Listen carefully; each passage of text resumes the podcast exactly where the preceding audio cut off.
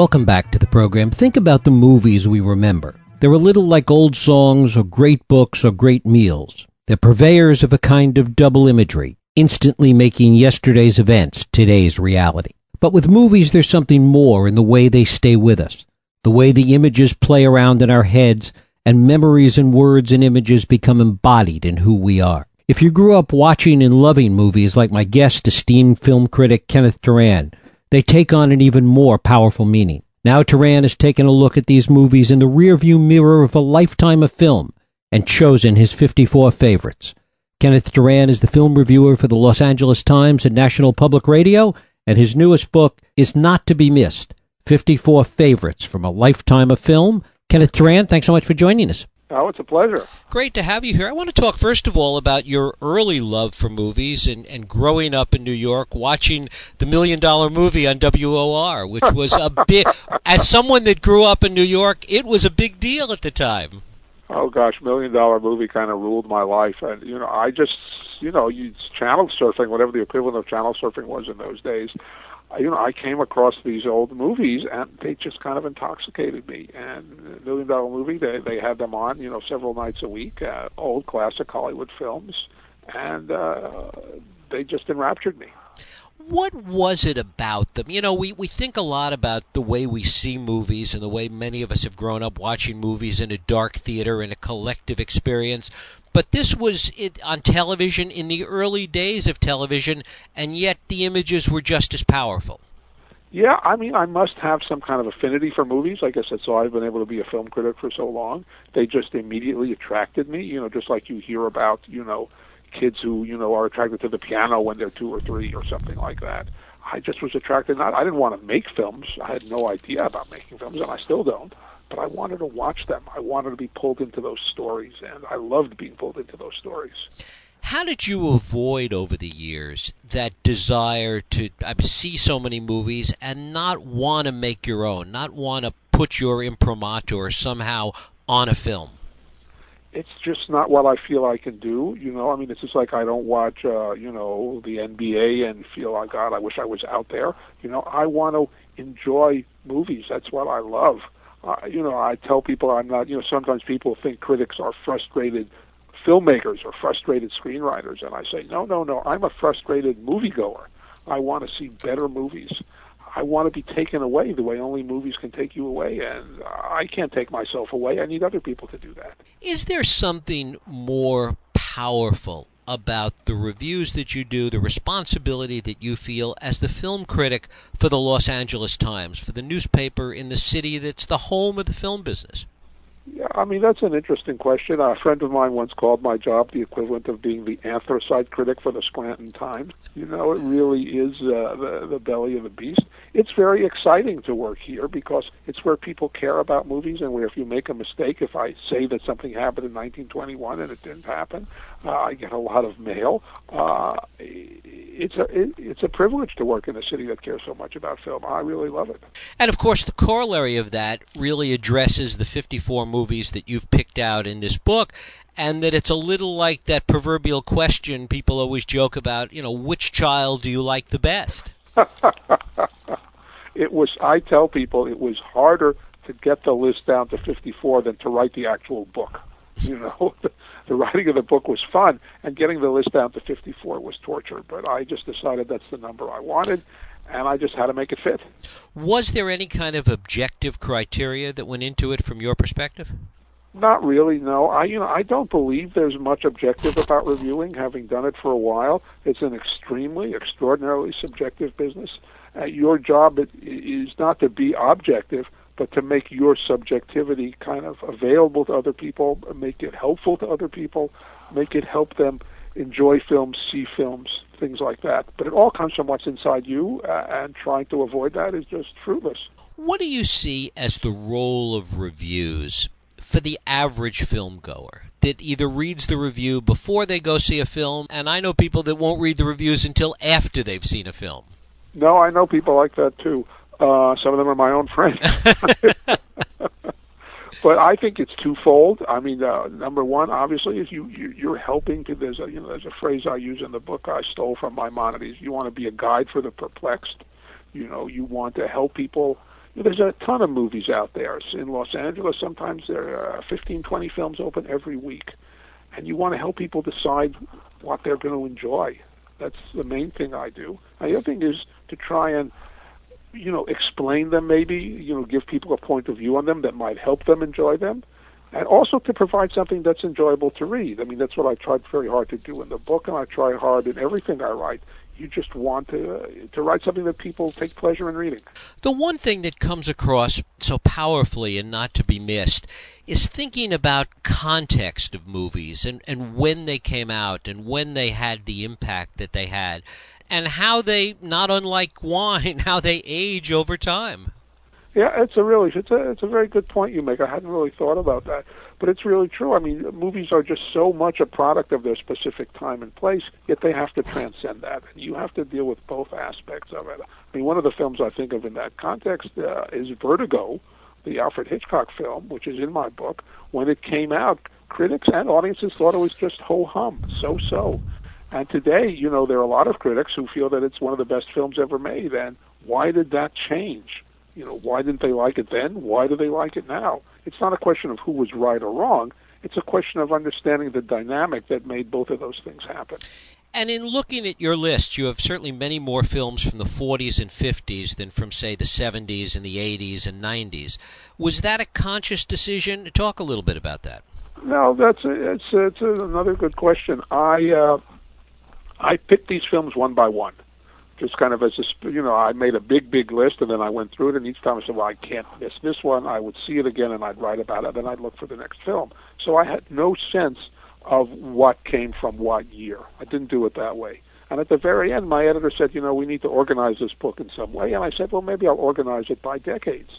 So I organized it by decades and I was completely shocked to see the you know the situation that you described that there's hardly anything from the 70s and 80s, and a lot from the 40s and 50s. You know, it, it reflects what I like. I'm a real classicist. I really like old-fashioned films. I like films the way they used to make them, or kind of variations of those. And uh, but I didn't really realize that until I looked at the at the list, and I said, "Oh my God, look what I've done." Talk a little bit about the 70s and 80s, where there are out of the 54, there's there's five films really that cover the 70s and 80s. Why so few? You know, it's not that I, you know, it's a, it's an old line, but it's not that I love the films from the 70s and 80s less. It's that I love the other films more. You know, it's just what really pulls me in. And you know, there's a lot of films in the 70s and 80s that I didn't put in that I really like a lot. That in another incarnation of this book might have been in there. But it's just the, the classical stuff. You know, I was shocked as I, as I say when I make this list. The decade that most films are from is the 1950s and we used to deriding the 50s. You know, it's you know, it's conventional, it's boring, it's tedious. Nobody has a good word to say about the 50s. But I found this astonishing number of great films that I loved in the 50s. I mean, All About Eve, The Asphalt Jungle, Sunset Boulevard, Singing in the Rain, Seven Samurai, Kiss Me Deadly, Sweet Smell of Success, Vertigo, and that isn't even all of them. You know, somehow the 50s fused kind of traditional Hollywood stuff with the kind of newness that came after World War II. They were going to do things a little bit the old way, but because of the war and the changes that had brought, they couldn't do things totally the old way. So I think that kind of dynamic really worked for me in terms of filmmaking. Was there kind of an inflection point in the 50s with respect to films and filmmakers that carried through to really the second half of the 20th century? That's an interesting thought. I don't know, you know. It's possible it did. But I mean, I just like I said, I pick these films one by one. I don't have an overarching thesis about what this says. You know, these are individual films that I love that I think you know. Again, I want to. I, I kind of have a messianic or a proselytizing aspect to this book because I think people will like these films. I think the main reason I became a film critic was just to kind of share the pleasure of the films I love you don't really become a critic, I think, to criticize the stuff you don't like. Right. becomes part of the job inevitably. You do it because you love film and you want other people to have the pleasure that you have in them. I wonder if somebody, you know, it's the old story about if an alien came down and, you know, the sentences that always start that way. I mean, for those of us that grew up watching these films, and, and you and I are pretty close to the same age, so th- there's a sense that these films impacted us in a powerful way in the context of the time. Or, or if some young person who loved film just decided today to go through this list and work their way through it and watch all these films, if the impact in a contemporaneous sense would be the same. You know, I think in some ways they would be. You know, I mean, I can remember the impact on me as a young person of uh, I Am a Fugitive from a Chain Gang, which was a film in 1932, which had uh, a very big impact in 1932. I saw it probably 30 years later, and uh, it had a huge impact on me. You know, so I think if films have integrity and really skill, and if they if they go that deeply into people when they came out, they continue to do that. I mean, I was no less shocked than a viewer in 1932 one of the films that you've listed on in the 50s, which I have to ask you about because it is one of my personal favorites, and one you don't see on everybody's list, which is Sweet Smell of Success. Yeah, I just love Sweet Smell of Success. I mean, it's it's it's great performances. Some uh, Tony Curtis and uh, Burt Lancaster really play off each other brilliantly, and it's just written so well. You know, the, it's one of these famous Hollywood stories where the, it just, you know, there was a lot of chaos in terms of who was written. You know, different scripts were written, thrown out, rewritten, the kind of stuff that you think, you know, it's never going to work, and then it turns out working. But it ended up being largely written by Clifford Odets, who wrote this kind of very elevated poetic dialogue and uh, Alexander Mackendrick, who, who directed the film, has written extensively about what it was like. And he said, you know, Odets said to him, you know, this is this dialogue is going to sound like it's not going to play, but it's going to play. You know, it sounds when you read it, it sounds elevated, but if you if you play it fast and you play it realistically, it's going to sound great. And he was totally correct. Uh, this dialogue sparkles. This is really one of the, I think, one of the best written of American sound films were there films that you started off with that just had to be on the list that they were five six seven that you that were just you had to get those down and then work from there? Films like perhaps casablanca and and some others? Well actually casablanca was a late choice. I almost hmm. didn't put casablanca in. I mean, i love casablanca but I had felt, you know, as I say in the book, well, everyone knows about Casablanca, everyone loves Casablanca, is like, uh, you know, kind of the reverse of beating a dead horse to put it in. But you know, then I saw something where someone was deriding Casablanca as being old hat and old fashioned, and I said, well, this just isn't right. And I looked at the film again, and I fell in love with it again, and I put it in. But there were, you're correct, there were like half a dozen films that had to be in there. Children of Paradise, uh, The Earrings of Madame De, The Godfather, uh, a Yiddish language film called The Dybbuk, which entranced me from the moment I saw it. There were some films that absolutely, positively would be on any incarnation of this list.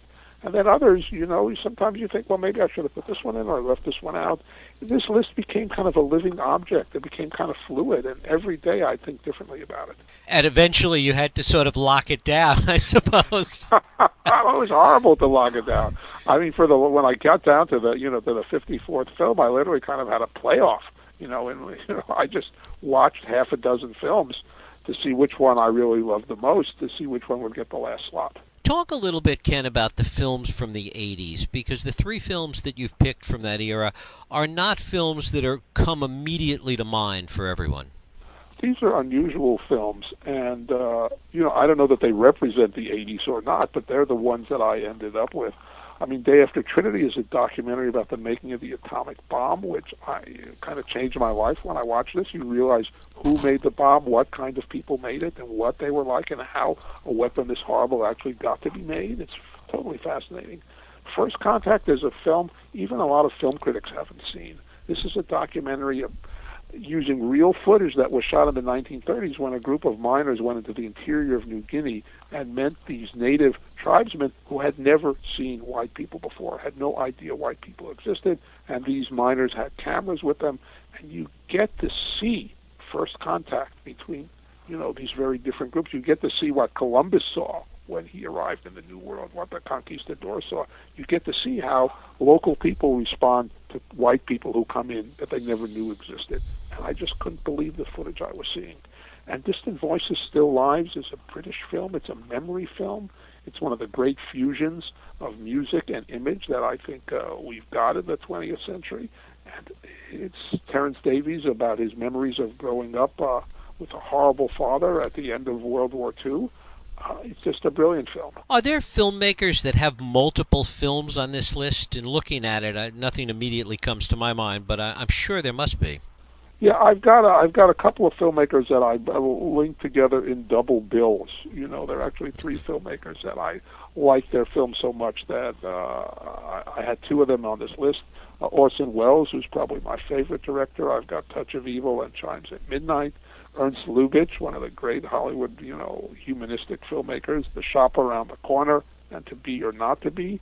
And then there's a slightly lesser known film director rather named Leo McCarey another Hollywood veteran. I've got two films of his, Make Way for Tomorrow and Love Affair. And, you know, in some ways, I didn't want to have these double features. You know, I'd like to expose people to more directors and more different films.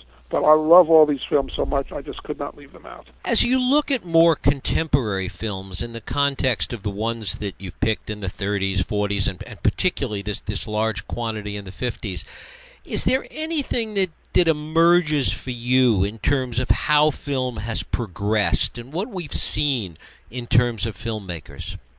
You know, one of the things I noticed, especially when I looked at the films I picked for, you know, what I call the new century, the year since the uh, the year 2000, I have a lot of foreign language films on it. And again, that wasn't a conscious choice.